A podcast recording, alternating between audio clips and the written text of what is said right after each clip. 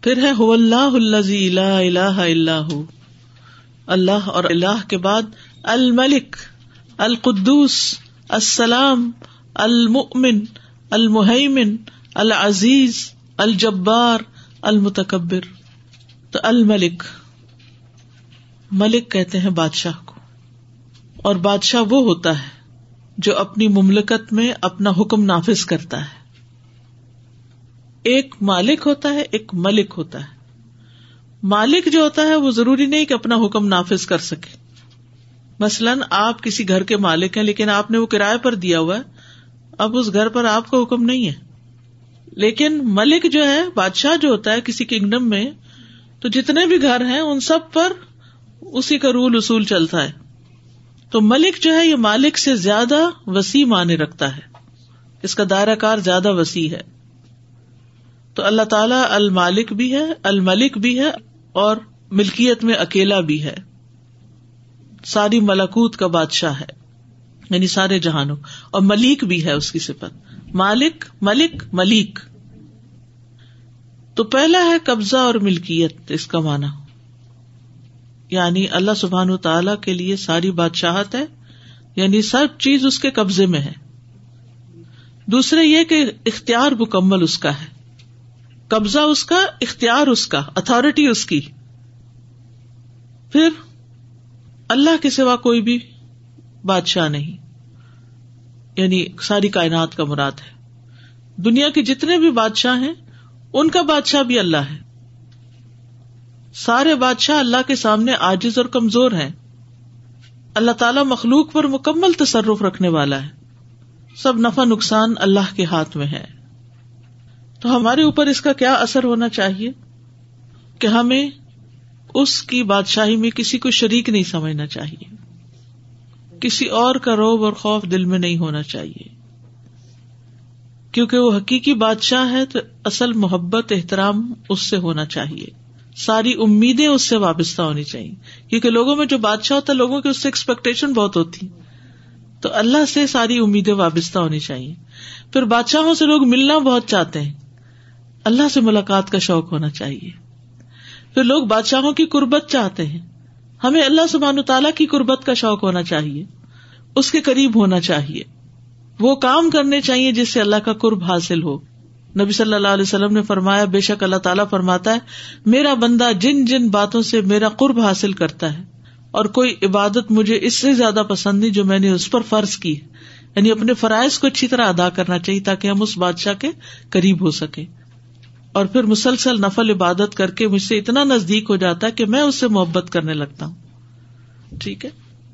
خود کو شہنشاہ نہیں کہلوانا چاہیے، کیونکہ ملک الملاک اس کا مانا ہے، اور جو یہ نام رکھے گا، یہ بدترین نام ہے جو کسی انسان کا ہو۔ شہنشاہ۔ کہلوانا بھی نہیں چاہیے، نام رکھنا بھی نہیں چاہیے۔ شاہ تو ٹھیک ہے، شاہ تو جی ہاں شاہ ایران ہے۔ دیکھیے، ایک ہوتا ہے شاہ۔ شاہ ہوتا بادشاہ بادشاہ کا مخفف۔ ٹھیک ہے؟ اور ایک ہوتا ہے شاہن شاہ یعنی شاہوں کا بھی شاہ۔ یہ غلط ہے، یہ نہیں ہونا چاہیے۔ جی کسی انسان کا پرسنل نیم نہیں ہونا چاہیے۔ یہ صرف اللہ ہی کے لیے ہے کہ وہ سب بادشاہوں کا بادشاہ ہے۔ انسانوں میں سے کوئی انسانوں کا، سب کا بادشاہ نہیں ہے، یہ سب بادشاہوں کا بادشاہ نہیں ہے۔ ملک الملاک نہیں ہے۔ پھر ہے القدوس۔ نہایت پاکیزہ ایگزالٹیڈ ٹرولی ہولی اولاد اور انداز سے پاک۔ اسی سے ہے القدس جنت کا نام، پاکیزگی کا مقام۔ تو اللہ سبحانہ تعالیٰ ہر نقص اور ایب سے پاک ہے۔ اور تقدیس کا ایک مطلب برکت اور خیر بھی ہے یعنی برکتوں والا ہے۔ تو قدوس کا ایک مانا کیا ہوا؟ بابرکت ذات۔ دوسرا مانا ہے پاک ذات۔ اور تیسرا ہے فرشتوں کی تسبیح۔ سبو ہن قدوس، رب الملائکت روح تو وہ اللہ کے اس نام کے ساتھ تصبیح بھی کرتے ہیں۔ نمبر چار، تمام کبھی کاموں سے پاک ہے۔ اسی لیے کہتے ہیں وشر علیک تو سبحان رب کا رب العزت اما یسفون و سلام المرسلین۔ پاک ہے تیرا رب، عزت کا رب۔ ان باتوں سے جو وہ بیان کرتے ہیں۔ تو بندوں کے جو اوساف ہیں جو اللہ تعالیٰ سے غلط قسم کے منسوب کیے گئے وہ ان سب سے پاک ہے اسے موت نہیں آتی، وہ موت سے پاک ہے۔ وہ نیند اور اونگ سے پاک ہے۔ غفلت سے پاک ہے۔ وہ ملا بغافل نما تاملون وہ فکر اور بخل جیسے برے جذبات سے پاک ہے۔ بخل سے۔ یون کو کئی فیشا وہ کھانے کی ضرورت سے پاک ہے۔ اولاد کی ضرورت سے پاک ہے۔ شریکوں سے پاک ہے۔ اور اس کی اس پاکیزگی میں کوئی بھی اس کا ہمسر نہیں۔ تو ہماری زندگی پہ اس نام کا کیا اثر ہونا چاہیے؟ کہ ہم رب کی پاکی بیان کریں۔ اپنے رکو اور اپنے سجود میں نبی صلی اللہ علیہ وسلم سبوح قدوس رب الملائکتی و روح پڑھا کرتے تھے۔ جیسے ہم پڑھتے ہیں نا سبحان ربی العظیم، سبحان ربی اللہ تو اس کی بجائے سبوح قدوس رب الملائکتی و روح۔ تحجد کے وقت آپ یہ دعا پڑا کرتے تھے، دس بار اللہ اکبر، دس بار الحمد للہ دس بار سبحان اللہ و بحمدی، دس بار سبحان الملک القدوس، دس بار استغفر اللہ دس بار لا الہ الا اللہ، اور پھر اللہ کا منظیق دنیا و ذیقی یوم القیامہ، اور پھر نماز شروع کرتے تھے۔ پھر وطر کے بعد سبحان الملک القدوس، سبحان الملک القدوس پڑھے پھر یہ ہے کہ ہم اپنی پاکیزگی کا بھی خیال رکھے جسمانی تہارت کا بھی اور نفس کو گناہوں سے پاک کرنے کا بھی۔ پھر ہے اللہ کا نام السلام، سراسر سلامتی۔ سلامتی دینے والا، سراسر سلامت۔ السلام جو ہے، یہ مصدر ہے۔ سلیم یسلم اسے۔ سلامن و سلامتن امن، امان، حفاظت، اطمینان۔ جنت کو بھی دار السلام کہا جاتا ہے، کیونکہ وہاں کیا ہوگا؟ امن، امان، سلامتی۔ خاص تحفہ بھی ہے سلام کا، السلام علیکم۔ تو السلام جو ہے، یہ بھی دیگر ناموں کی طرح اللہ کا نام بھی ہے کہ اللہ سلامتی والا ہے۔ بندے اس کے ظلم سے سلامتی میں ہے سلامتی دینے والا بھی وہ ہے۔ اللہ انت السلام یعنی خود بھی السلام ہے۔ وہ من کا سلام اور تجھی سے سلامتی ہے۔ تبارک تزل جلال ولی کرام اے بزرگی والے، تو برتر ہے۔ پھر اپنے امبیا اور نیک بندوں کو سلام بھیجتا و سلام المرسلین۔ و سلام عباد الزین استفا ہدایت کی پیروی کرنے والوں پر سلام۔ و سلام منتبا الہدا بندوں کو سلامتی کی طرف بلانے والا بھی دار السلام کی طرف۔ و اللہ الا دار السلام۔ سلامتی کے رستوں کی طرف رہنمائی کرنے والا ہے۔ یہ دی بہ اللہ من تبا ردوان سب السلام۔ سورت المائدہ۔ اس نام کا ہماری زندگی پر کیا اثر ہونا چاہیے؟ دوسروں کو اپنی تکلیفوں سے، اپنی حضول باتوں سے سلامت رکھنا چاہیے۔ دوسروں کو سلامتی دینا، کسی کو دھوکا نہیں دینا چاہیے، کسی کو ازیت نہیں دینی چاہیے۔ اپنے شر سے دوسروں کو بچانا چاہیے۔ اللہ کے اس نام کو عام کرنا چاہیے اور سلام کو بھی خوب عام کرنا چاہیے۔ پھر السلام کے بعد ہے المن امن یا امن امن سے المن اسم فائل ہے۔ ایک مانا ہے امن دینا اور امن خوف کے بالمقابل ہوتا ہے۔ اور امن اور ایمان کا آپس میں تعلق ہے۔ کیا کہ ایمان کی بدولت انسان دنیا میں امن میں ہوتا ہے۔ اور امانت بھی اسی سے ہے، کیونکہ جس کے پاس امانت ہوتی ہے، لوگوں کا اس پر ایمان ہوتا ہے۔ تو بہرحال المن کا ایک مانا ہے امن دینے والا۔ نمبر دو، خبر کی تصدیق کرنے والا۔ یعنی اللہ سبحان تعالیٰ نے جو کچھ رسولوں کو دے کر بھیجا، وہ خود بھی اس پر ایمان لانے والا ہے۔ پھر امن میں رکھنے والا۔ پھر ہے وعدے سچے کرنے والا، پھر ہے ایمان کی طرف بلانے والا، پھر ہے امن دینے والا، تصدیق کرنے والا، وعدے سچے کرنے والا۔ اہل ایمان سے جنت کا وعدہ پورا کرنے والا۔ پھر آپ دیکھیے کہ ظلم سے امن دینے والا نا یعنی کسی پہ ظلم نہیں کرتا، تو اس لیے پھر امن ہی امن ہے۔ ہماری زندگی میں اس نام کا کیا اثر ہونا چاہیے؟ ہم بھی دوسروں کو امن میں رکھے یعنی دوسرے ہماری کمپنی میں امن محسوس کرے پیس محسوس کرے ان کے جان، مال ہمارے سے محفوظ ہوں، خیر بانٹنے والے ہوں، شر سے بچانے والے ہوں۔ نبی صلی اللہ علیہ وسلم نے فرمایا، تم میں سب سے بہتر وہ ہے جس سے خیر کی امید ہو اور اس کے شر سے امن ہو، اور سب سے بدتر وہ ہے جس سے خیر کی توقع نہ ہو۔ استغفر اللہ، اور اس کے شر سے امن نہ ہو۔ دوسروں کو ان کے وادوں اور امانتوں کے لحاظ سے امن میں دینا۔ مثلاً آپ دیکھیے کہ جب آپ کسی کو کوئی کام دیتے ہیں، تو بے چین رہتے ہیں یا بے فکر ہو جاتے ہیں؟ کچھ لوگوں کو جب آپ کوئی کام کہہ دیتے ہیں نا، تو اس کے بعد کیا ہوتا ہے؟ سمجھو کہ ڈن۔ فکر کی بات ہی نہیں۔ اور کچھ لوگوں کو کام کہہ کے آپ کو پریشانی رہتی ہے۔ اللہ کرے اس کو یاد رہے، اللہ کرے وہ کر دے۔ پیچھے سے فون کر کر کے کہتے ہیں، خاص طور پہ جیسے بچوں کو جو ابھی سنبھلنے کی ایج میں ہوتے ہیں۔ بار بار کہنا پڑتا نا یعنی وہ کام ہو کے نہیں دیتا۔ اچھا کچھ لوگوں کو آپ اپنا کوئی سیکرٹ کوئی راز شیئر کرتے ہیں، آپ بالکل امن میں ہوتے ہیں۔ انہوں نے کسی سے بات نہیں کرنی۔ اور کچھ لوگوں کو آپ کوئی تھوڑی سی بات بھی کر لے تو پریشان رہتے ہیں۔ اب اللہ خیر کرے۔ یہ بات پتہ نہیں کہاں تک جاتی ہے۔ پھر اسی طرح آپ دیکھیں کہ کچھ لوگ ہوتے ہیں کہ جن کو آپ مثلاً فون کرتے ہیں یا میسج کرتے وہ جواب دیتے ہیں۔ آپ کو مطمئن کر دیتے ہیں۔ آپ امن میں آ جاتے چین میں آ جاتے ہیں۔ اور کچھ لوگ ایسے ہوتے ہیں کہ جن کو آپ بات کہتے رہے پوچھتے رہے مجال جواب دیں۔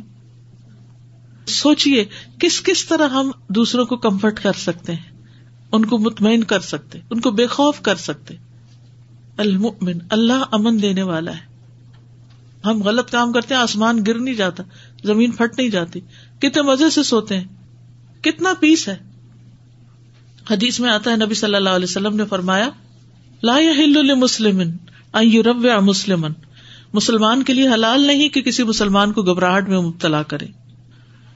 اسی طرح دوسروں پہ ظلم نہیں کرنا چاہیے۔ اللہ نے ظلم کو حرام کرار دیا آپس میں بھی نہیں کرنا چاہیے۔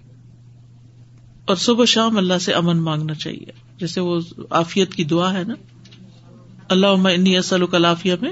اللہ مستور روراتی و عامر رواتی پھر المحمن نگہبان۔ مہیمن جو ہے، اسم فائل ہے۔ ہئی منا یو ہئی مینو ہئی منا سے۔ اس کے کئی معنی ہیں۔ نمبر ایک، غلبہ حاصل کرنا۔ یعنی کسی چیز پہ غلبہ حاصل کرنا، اس کی حفاظت کرنا۔ اس پر قدرت حاصل کرنا جیسے پرندہ اپنے چوزوں پہ قابض ہو جاتا ہے۔ اس کو سمیٹ کے رکھتا ہے۔ ان کو امن دینے کے لیے اپنے اوپروں کو پڑ پڑاتا ہے۔ تو امن دینے والا بھی اس کا معنی ہے۔ یعنی المن کے بعد المحمن اس کی تاکید بھی ہے۔ پھر محافظ اور نگران، پھر شہید اور گواہ۔ شہید گواہی دینے والا۔ مخلوق کے اعمال پہ گواہی دینے والا۔ تصدیق کرنے والا۔ حفاظت کرنے والا، رحم کرنے والا۔ مخلوق کی ہر طرح سے حفاظت کرتا ہے۔ مہمن کیا ہے؟ نگہبان۔ ساری مخلوق کی ہر طرح سے حفاظت کرتا ہے۔ امن دینے والا اور ظالم کو مہلت دینے والا ہے۔ گواہ کے بارے میں تو بندوں کے سارے کام خود دیکھ رہا ہے۔ اللہ شہید ان علامات پھر وہ مخلوق کے جو اطاعت کرنے والے ان کے ثواب میں کچھ کمی نہیں کرتا۔ اور نافرمان کو بھی حد سے زیادہ سزا نہیں دیتا، جتنا بس ڈیزرو کرتا، اتنا ہی دیتا ہے۔ ہماری زندگی پر اس نام کا کیا اثر ہونا چاہیے؟ اللہ تعالی گواہ ہے تو ہمیں کیا کرنا چاہیے؟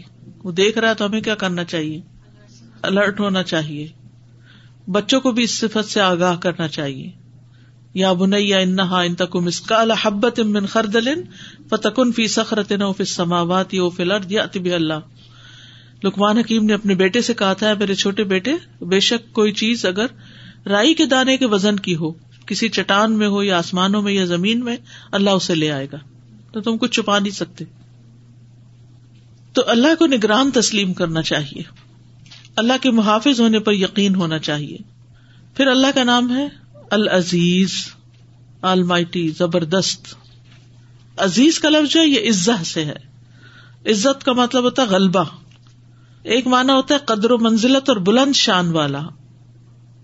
اسی لیے آلمائٹی ترجمہ کیا جاتا ہے۔ تیسرا مانا ہے کبھی اور طاقتور، قوت والا۔ چوتھا مانا ہے نادر اور نایاب چیز۔ یعنی وہ چیز انتہائی نادر یا کم یاب ہو، کم ملتی ہو۔ تو عزیز میں طاقتور کا معنی اور پھر انتقام لینے میں غالب کا معنی بھی آتا ہے۔ تو گویا اللہ سبحانہ تعالیٰ ہر قسم کی طاقت اور قوت والا ہے۔ تمام مخلوق پر غالب ہے۔ زبردست غالب ہے۔ تمام مخلوق پر۔ مخلوق کو نوازنے میں غالب ہے۔ بندوں کی مدد کرنے میں غالب ہے۔ ینسر میشا وہ العزیز الرحیم۔ وہ مدد کرتا ہے جس کی وہ چاہتا ہے اور وہی سب پر غالب، نہایت رحم والا ہے۔ اس نام کا ہماری زندگی پر کیا اثر ہونا چاہیے؟ العزیز، اللہ عزت والا ہے، تو پھر اس کو عزت دینی چاہیے۔ عزت والا سمجھنا چاہیے۔ ساری کی ساری عزت اللہ کے لیے ہے۔ ٹھیک ہے نا؟ من کان یرید العزت فل اللہ عزت جمیا عزت رب سے مانگنا۔ ہم بندوں سے مانگتے ہیں نا ہماری عزت کرو تو رب سے عزت مانگنی چاہیے۔ پھر ایسے کاموں سے بچنا چاہیے کہ جو ذلت والے ہوں۔ پھر جو عزت کے مستحق ہے ان کی عزت کرنی چاہیے۔ جیسے والدین ہیں، استاد ہیں، عمر میں بڑے لوگ ہیں، سوسائٹی میں معزز لوگ ہیں۔ پھر ہے اللہ تعالی کا نام الجبار۔ جبار سیر مبالغہ ہے اور یہ اسم فائل الجابر سے نکلا ہے۔ جبر یجبر جبرن سے ہے۔ جبر کا لفظ سنا ہوا نا؟ اچھا جبر کا کیا مانا کرتے ہیں آپ؟ زبردستی، ٹھیک ہے۔ تو جبر کے کئی معنی ہیں۔ ٹھیک ہے؟ جبار کے کئی معنی ہیں۔ جبر کا ایک معنی ہے تھوڑی سی قوت اور غلبہ اختیار کرتے ہوئے کسی چیز کی اصلاح کرنا۔ یعنی قوت رکھتے ہوئے کسی چیز کو ٹھیک کر دینا۔ جیسے جبر العزم کہتے ہیں ٹوٹی ہوئی ہڈی کو ٹھیک کر دینا۔ اب جو ہڈیوں کے ڈاکٹر ہوتے ہیں، وہ کیا کرتے ہیں؟ ان کے پاس یعنی علم کے لحاظ سے، تجربے کے لحاظ سے قوت ہوتی ہے، وہ ہڈی کو این اس جگہ پر جما دیتے۔ اور آپ دیکھیں کہ پرانے جو ہڈی جوڑ ہوتے تھے، وہ آپریشن وغیرہ کے بغیر ہی ہلا جلا کے پریشر کے ساتھ ہڈیوں کو اپنی جگہ پر ٹکا دیتے تھے۔ ابھی تک بھی بہت سارے لوگ ایسے ہیں۔ ہڈی چڑھا دی۔ تو یہ جبر الکسر ہے۔ یعنی ٹوٹی ہوئی چیز کو، اپنی جگہ سے ہٹی ہوئی چیز کو زور کے ساتھ اپنی جگہ فکس کر دینا۔ جبر المریض ہوتا ہے مریض کا علاج کر دینا۔ جبر الفقیر ہوتا ہے فقیر کو مالدار کر دینا۔ ٹھیک ہے؟ دوسرا ہے، کسی کو کسی کام پہ مجبور کرنا۔ مجبور کا لفظ بھی جبر سے ہے۔ کسی کو کسی کام پر مجبور کرنا۔ تیسرا ہے، لمبا اور بڑا ہونا۔ طاقتور اور مضبوط اور عظیم ہونا۔ اونچا۔ نخلت الجبارا اونچے مضبوط کھجور کے درخت کے لیے استعمال ہوتا ہے۔ اسی طرح قرآن مجید میں طاقتور لوگوں کے لیے جبارین کا لفظ آیا ان نفی قوم جبارین۔ تو بلند اور عظیم الشان، اللہ کا نام جب الجبار لیا جاتا ہے تو اس کا ایک معنی کیا ہوا؟ بلند اور عظیم الشان دوسرے مخلوق کو مجبور کرنے والا۔ وہ کسی بھی اعتبار سے کرے۔ تیسرے ضرورتیں پوری کرنے والا۔ چوتھے اللہ کے سوا ہر چیز کا اس کے سامنے آجز ہونا یعنی سب اس کے کنٹرول میں ہے طاقت، عظمت، حکومت چلانے میں سب پر غالب ہے۔ قوت سے فیصلہ نافذ کرنے والا۔ کوئی اس کے غلبے سے باہر نہیں نکل سکتا۔ کسی کو جواب دے نہیں۔ کسی کو اس کی بات مانے بغیر چارہ نہیں۔ پھر طاقتور ہونے کے باوجود ظلم نہیں کرتا۔ انسانوں میں سے اگر کوئی جبار ہو، جیسے کئی بادشاہ جبار ہوتے ہیں تو جابر ظالم ساتھ ساتھ آتا ہے۔ لیکن اللہ سبحان تعالیٰ پازیٹو معنوں میں ہے۔ یعنی اپنے جبر اور اپنی قوت کا صحیح استعمال کرتے ہیں۔ بندوں کی ضروریات پوری کرتے ہیں۔ تو اس نام کا ہماری زندگی پہ کیا اثر ہونا چاہیے؟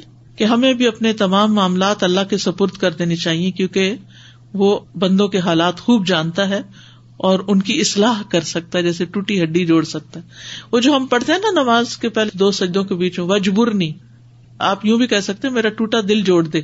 اسپیسیفک دل کے لیے نہیں ہے، لیکن وجبرنی میں کوئی بھی چیز جو آپ کی ٹوٹی ہوئی ہے نا، جہاں بھی کام خراب ہے، تو اس کے لیے آپ کر سکتے ہیں۔ اللہ تو تو بزور کر سکتا ہے۔ ذل جبروت بھی آتا ہے، بالکل۔ تو بیماری سے شفا کے لیے اللہ سے دعا کریں۔ یا جبار، مالی پریشانی کو اللہ کے سپرد کریں، الجبار کے۔ وہ سب ٹھیک کر دیتا ہے۔ پھر یہ کہ مخلوق کو جابر بننا زیب نہیں دیتا، جابر بننے سے بچے انسان کے لیے جبار ہونا قابل مذمت ہے۔ انسان کے لیے جبار ہونا پسندیدہ نہیں۔ عیسیٰ علیہ السلام نے کہا تھا نا وہ برم والدتی ولم یا جلنی جبارن شکیہ اللہ نے مجھے اپنی والدہ کے ساتھ اچھا سلوک کرنے والا بنایا اور مجھے سرکش بد بخت نہیں بنایا۔ جابر نام بھی نہیں رکھنا چاہیے۔ ہاں جابر اس معنی میں کہ کسی کی مدد کرنے والا اور جبار نہیں رکھنا چاہیے۔ عبد الجبار رکھے جی۔ پھر اللہ کا نام المتکبر، تکبر یا تکبر تکبر سے۔ عزت و شرف کا وارث ہونا، بڑا بن کے رہنے والا۔ بلندی کی آخری حد کو پہنچنا، کبریائی ہوتا ہے۔ کبر سے یا کبریائی سے۔ جب وہ بڑا ہے، اونچا ہے، تو نمبر ایک برائیوں سے برتر ہے۔ یعنی کوئی شر، کوئی برائی اس کے قریب نہیں پٹکتی۔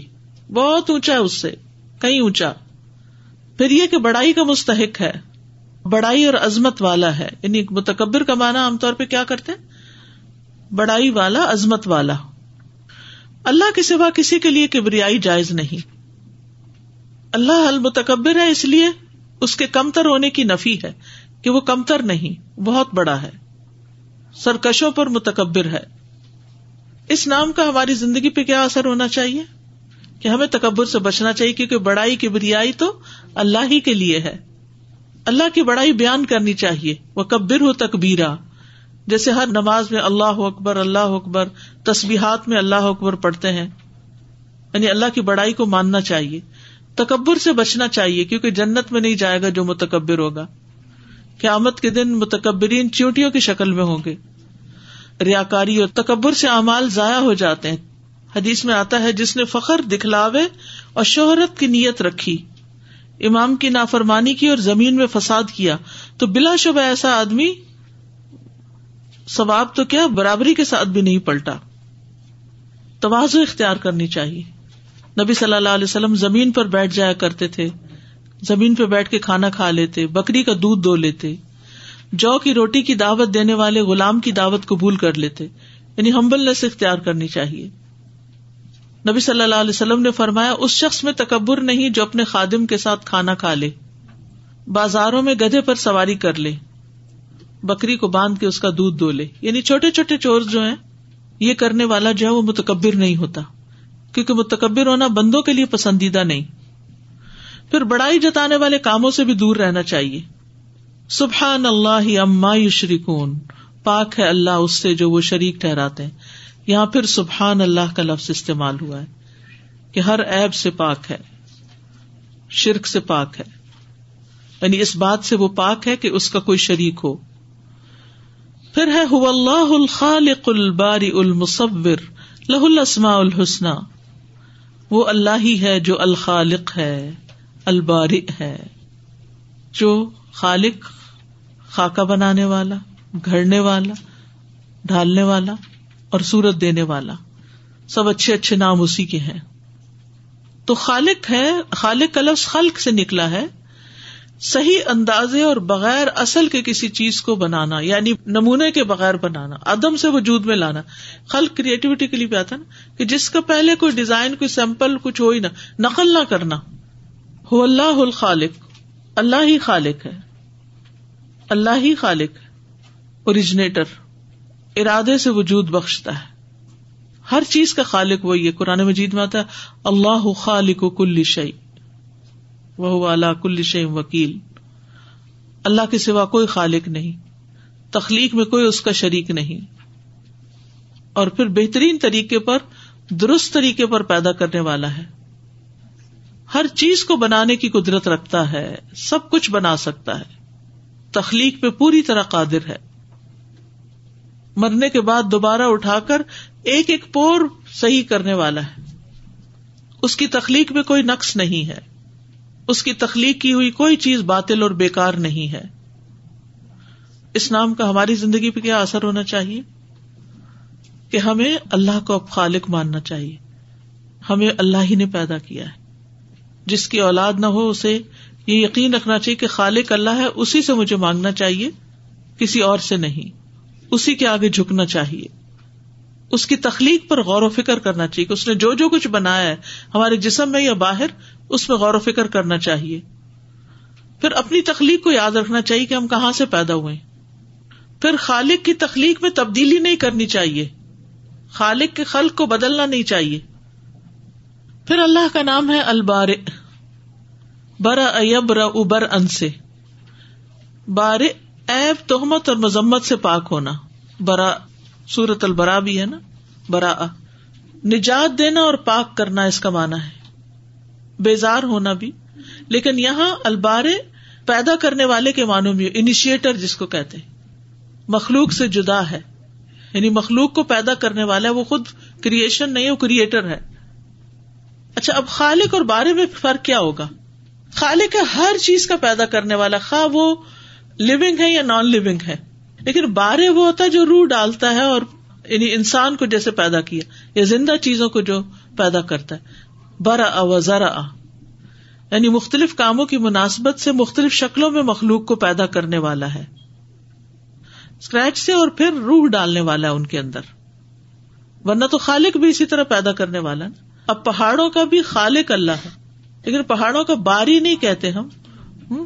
خالق جو ہے، ہر چیز احاطہ کرتی۔ باری اسپیسیفک ہے۔ ٹھیک ہے؟ جیسے کسی کے اندر روح ڈالی جاتی، اس کو کھڑا کر دیا جاتا ہے۔ تو وہ ہر نقص اور ایب سے پاک ہے۔ البار بری ہے، بری کے معنوں میں بھی نا۔ دوسروں کو پاک کرنے والا ہے، مریض کو مبرہ کرنے والا بیماری سے۔ اسی لیے نبی صلی اللہ علیہ وسلم دعا پڑھتے تھے، بسم اللہ یو بری کا اللہ کے نام سے کہ وہ آپ کو بری کر دے یعنی اس بیماری سے صحت دے دے، ہر بیماری سے شفا دے دے۔ تو اس نام کا ہماری زندگی پہ کیا اثر ہونا چاہیے؟ کہ اس بات پہ یقین رکھا جائے کہ بارے وہی ہے اور ہمیں ان چیزوں سے برات کا اظہار کرنا چاہیے جو اللہ کو پسند نہیں۔ بن حسن اسلام المر اترک ہوں مالا یعنی بے مقصدیت سے نکلنا چاہیے۔ اللہ نے کوئی بھی چیز بے مقصد نہیں بنائی۔ المصور۔ اب یہاں اور اسپیسیفک ہو جاتا ہے۔ یعنی سورت بنانے والا، شکل بنانے والا، تصویر بنانے والا شیپ دینے والا اس کو۔ خالق تو عدم سے وجود میں لے آیا، باری روح پیدا کی اور مصور یعنی یہ تینوں ساتھ ساتھ بھی ہیں۔ یعنی ایک خاص مخصوص شکل عطا کی، معلوم شکل دی۔ ایک چیز کو دوسرے سے جدا کرنے کے لیے بھی آتا ہے۔ اور تصویر کا مطلب ہوتا ہے کسی چیز کو ایسی شکل پہ بنانا جس کا تصور کیا گیا ہو، تصور سے ہے امیجنیشن سے ہے۔ اب پہلے زمانے میں کیمرا تو نہیں ہوتا تھا۔ اب بھی آپ دیکھیں کہ جیسے بعض موویز بنتی ہیں نا جس میں پرانے زمانے کے بادشاہوں وغیرہ کو، یا فلاسفر اسکالر وغیرہ کو، جیسے راضی، غزالی وغیرہ کو، تو لوگ ان کی جب تصویر بناتے ہیں تو وہ جو ان کے اپنے تخیل میں ہوتا ہے، ویسی ڈرا کر دیتے یہ اس وقت میں یہ بات نہیں کر رہی کہ وہ ٹھیک ہے یا نہیں، میں صرف مفہوم سمجھا رہی تو اللہ سبحان تعالیٰ کا نام المصور ہے یعنی وہ اپنی مشیت کے مطابق جیسی چاہتا ہے۔ حکم فل ارحامی کئی فیشا جیسی چاہتا ہے، تصویر بنا دیتا ہے رحموں کے اندر۔ پھر اس نے ہر چیز کو جس مرضی چاہے ڈیزائن میں ڈالا۔ اور ہر چیز کی ایک شیپ ہے نا، ہر چیز کی۔ یعنی آسمانوں سے لے کے زمین تک جتنی مخلوقات نظر آتی ہیں، ان سب کا ایک ڈیزائن ہے، ایک رنگ ہے، ایک شکل ہے۔ ایک شیپ ہے اور سب ایک دوسرے سے مختلف ہے اور پھر آپ دیکھیں کہ بہت ہی خوبصورت تصویر بنانے والا ہے۔ وہ و رقم فاحسن رقم اللہ نے تمہاری صورت بنائی اور تو بہترین صورتیں بنائی۔ پھر حکمت اور تقاضے کے مطابق شکل دینے والا ہے۔ ولقد خلق نہ کم تم سور نہ کم پھر آپ دیکھ رہے خلق نہ پہلے اور سور نہ بعد میں۔ بلا شبہ ہم نے تمہارا خاکہ بنایا، پھر تمہاری صورت بنائی۔ اور جیسی چاہے بنائی۔ اور پھر انسانوں کی الگ، نباتات کی الگ جماعت کی الگ، پانی کے جانوروں کی الگ۔ سب کی آنکھیں ہوتی ہیں، لیکن کس طرح کسی کی کہیں لگی ہوئی، کسی کی کہیں، کسی کا کلر کیسے، کوئی چھوٹی، کوئی بڑی۔ بازو کا اتنا بڑا جانور ہوتا ہے اور چھوٹی سی آنکھ ہوتی اور بازو چھوٹا سا جانور ہوتا اور اتنی بڑی آنکھ ہوتی سبحان اللہ، جیسے چاہا اس نے شکل بنائی۔ تو اس نام کا ہماری زندگی پہ کیا اثر ہونا چاہیے کہ اللہ کی مصوری پر غور و فکر کریں کہ کس چیز کو کیا شیپ دی۔ چھوٹے چھوٹے پتے بھی انڈور پلانٹس جو ہوتے ہیں ان پہ انسان کی اکثر نظر پڑتی ہے، تو ان میں غور و فکر کرے پھر اللہ کے جو مختلف بنائے ہوئے ڈیزائن اور رنگ ان میں ایپ نہ لگائے۔ یہ کیا، یہ تو بڑا ہی بد شکل ہے نوز بلا نہیں۔ ہر ایک کی اپنی شکل ہے اور ہر ایک کا اپنا مقام ہے۔ تو سورت اللہ نے بنائی تو کوئی بھی خوبصورت چیز دیکھ کر سبحان اللہ کہنا چاہیے۔ کہ پاک ہے اللہ، کہ اس میں کوئی ایب نہیں۔ اور مصور صرف اللہ ہی ہے، کسی اور کو مصور بننے کی اجازت نہیں۔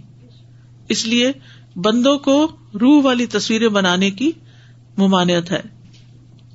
تو الخالق البار المصور یعنی الخالق جو ہر چیز کا خالق ہے البار جس نے انسان کو پیدا کیا، المصور جیسا چاہا ان کو رنگ شکل دی۔ ناک نقشہ جیسا چاہ بنا ہے۔ لہ الحسما الحسن اسی کے ہیں سب اچھے اچھے نام۔ سب اچھے نام اسی کے ہیں، کیونکہ یہ اللہ کی اچھی صفات سے مشتق ہے سارے ناموں میں اللہ کی صفات ہیں، لیکن ساری صفات اللہ کا نام نہیں ہے، یہ یاد رکھیے۔ اس کی مثالیں بلند ہیں۔ ولہ المسل اللہ اللہ کے سبھی نام اچھے ہیں، اور بہت سارے نام ہیں اس کے۔ حسنا جو ہے، یہ حسن اور خوبی کی انتہا کو پہنچنے کے لیے آتا ہے۔ ولی اللہ السما الحسن یعنی اللہ کے جتنے بھی نام ہیں، ان کے اندر جو پوشیدہ صفات ہیں، وہ کامل ہیں، ان میں کوئی نقص نہیں۔ تو یہ حسن دو طرح سے ہے۔ یعنی ایک تو ہر نام اپنی جگہ پیارا ہے، ٹھیک ہے نا؟ اور پھر یہ ہے کہ اس اعتبار سے بھی کہ جب اس کو کسی اور نام کے ساتھ ملا کے پڑا جاتا ہے، تو اس کا حسن اور بڑھ جاتا ہے۔ اللہ عزیز الحکیم۔ اور یہ جو قرآن مجید میں اللہ کے بے شمار ناموں کا ذکر آیا ہے اور بے شمار آیات کے آخر میں اللہ کے نام آئے ہیں یعنی قرآن مجید میں کسی چیز کا اتنا تذکرہ نہیں جتنا اللہ کے ناموں کا تذکرہ ہے۔ کیوں آخر؟ تاکہ ہم اللہ کو پہچانے۔ لیکن عموماً ہمارا رویہ کیا ہوتا ہے، ہم آیت کے پہلے حصے کو تو خوب غور کرتے ہیں اور آخر میں بس جلدی سے اسکپ کر کے آگے نکل جاتے ہیں۔ ہاں وہ عزیز الحکیم، بس ٹھیک ہے، آگے۔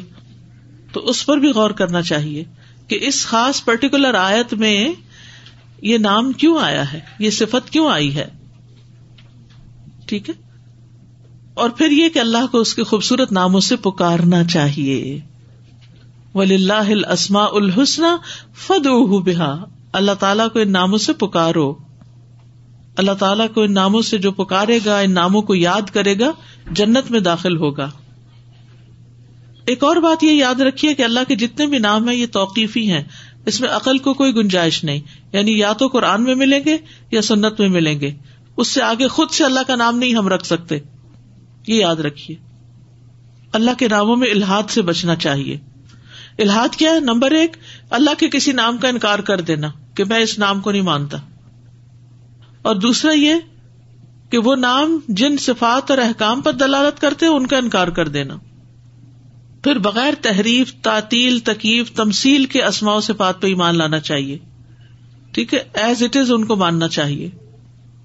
پھر یہ جو ہے نا نائنٹی نائن والی حدیث، یہ کثرت پہ دلالت کرتی ہے، اللہ کے نام اس سے کہیں زیادہ ہے وہ جو آتے ہیں، دعا الک السمن ہو الک سب مئی تبھی نفسک او انزل فی کتابک او علم تہ احدم من خلقک اوستا اثر تبھی فی علم الغیب اندک یا یہ کہ وہ تنے صرف اپنے ہی خزانے میں رکھے ہیں، کسی کو بھی نہیں بتایا اپنے وہ نام۔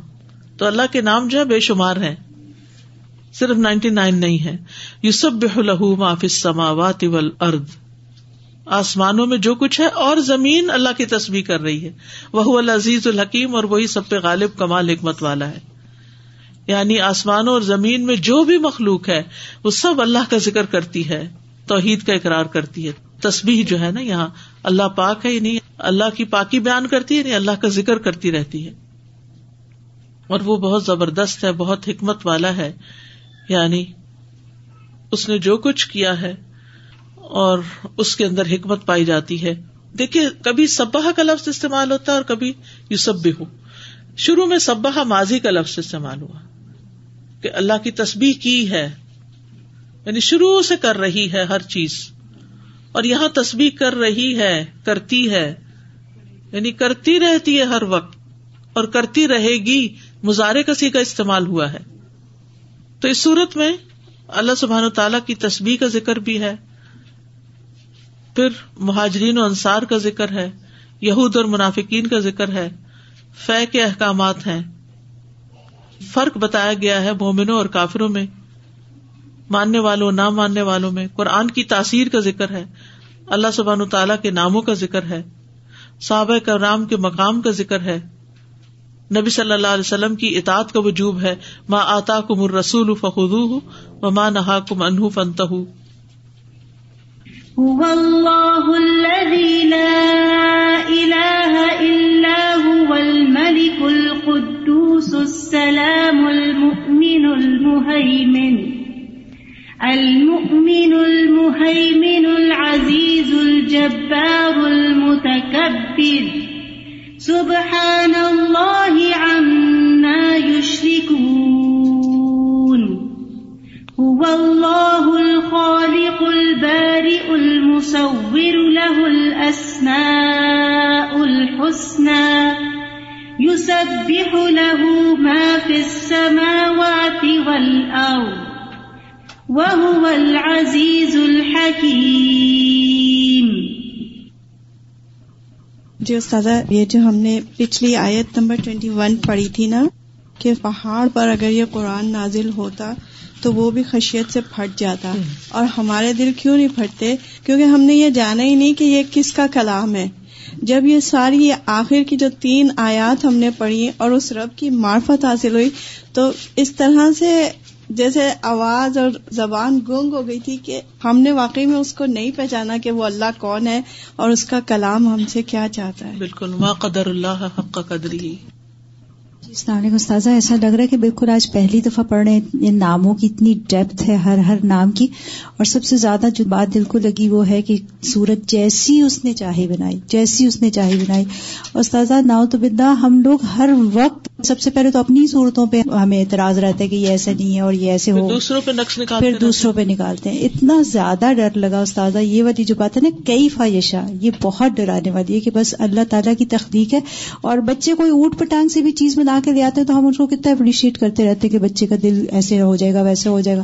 اور کہاں یہ کہ اللہ سبحانہ تعالیٰ کی بنائی ہوئی تخلیق پہ ہم ہر وقت ہر وقت اگر اس تخلیق پہ غور کریں اور اس کو اپریشیٹ کریں تو ہمارے بہت سے غم ہی ختم ہو جائیں۔ بہت ہی پازیٹو ہو جائیں۔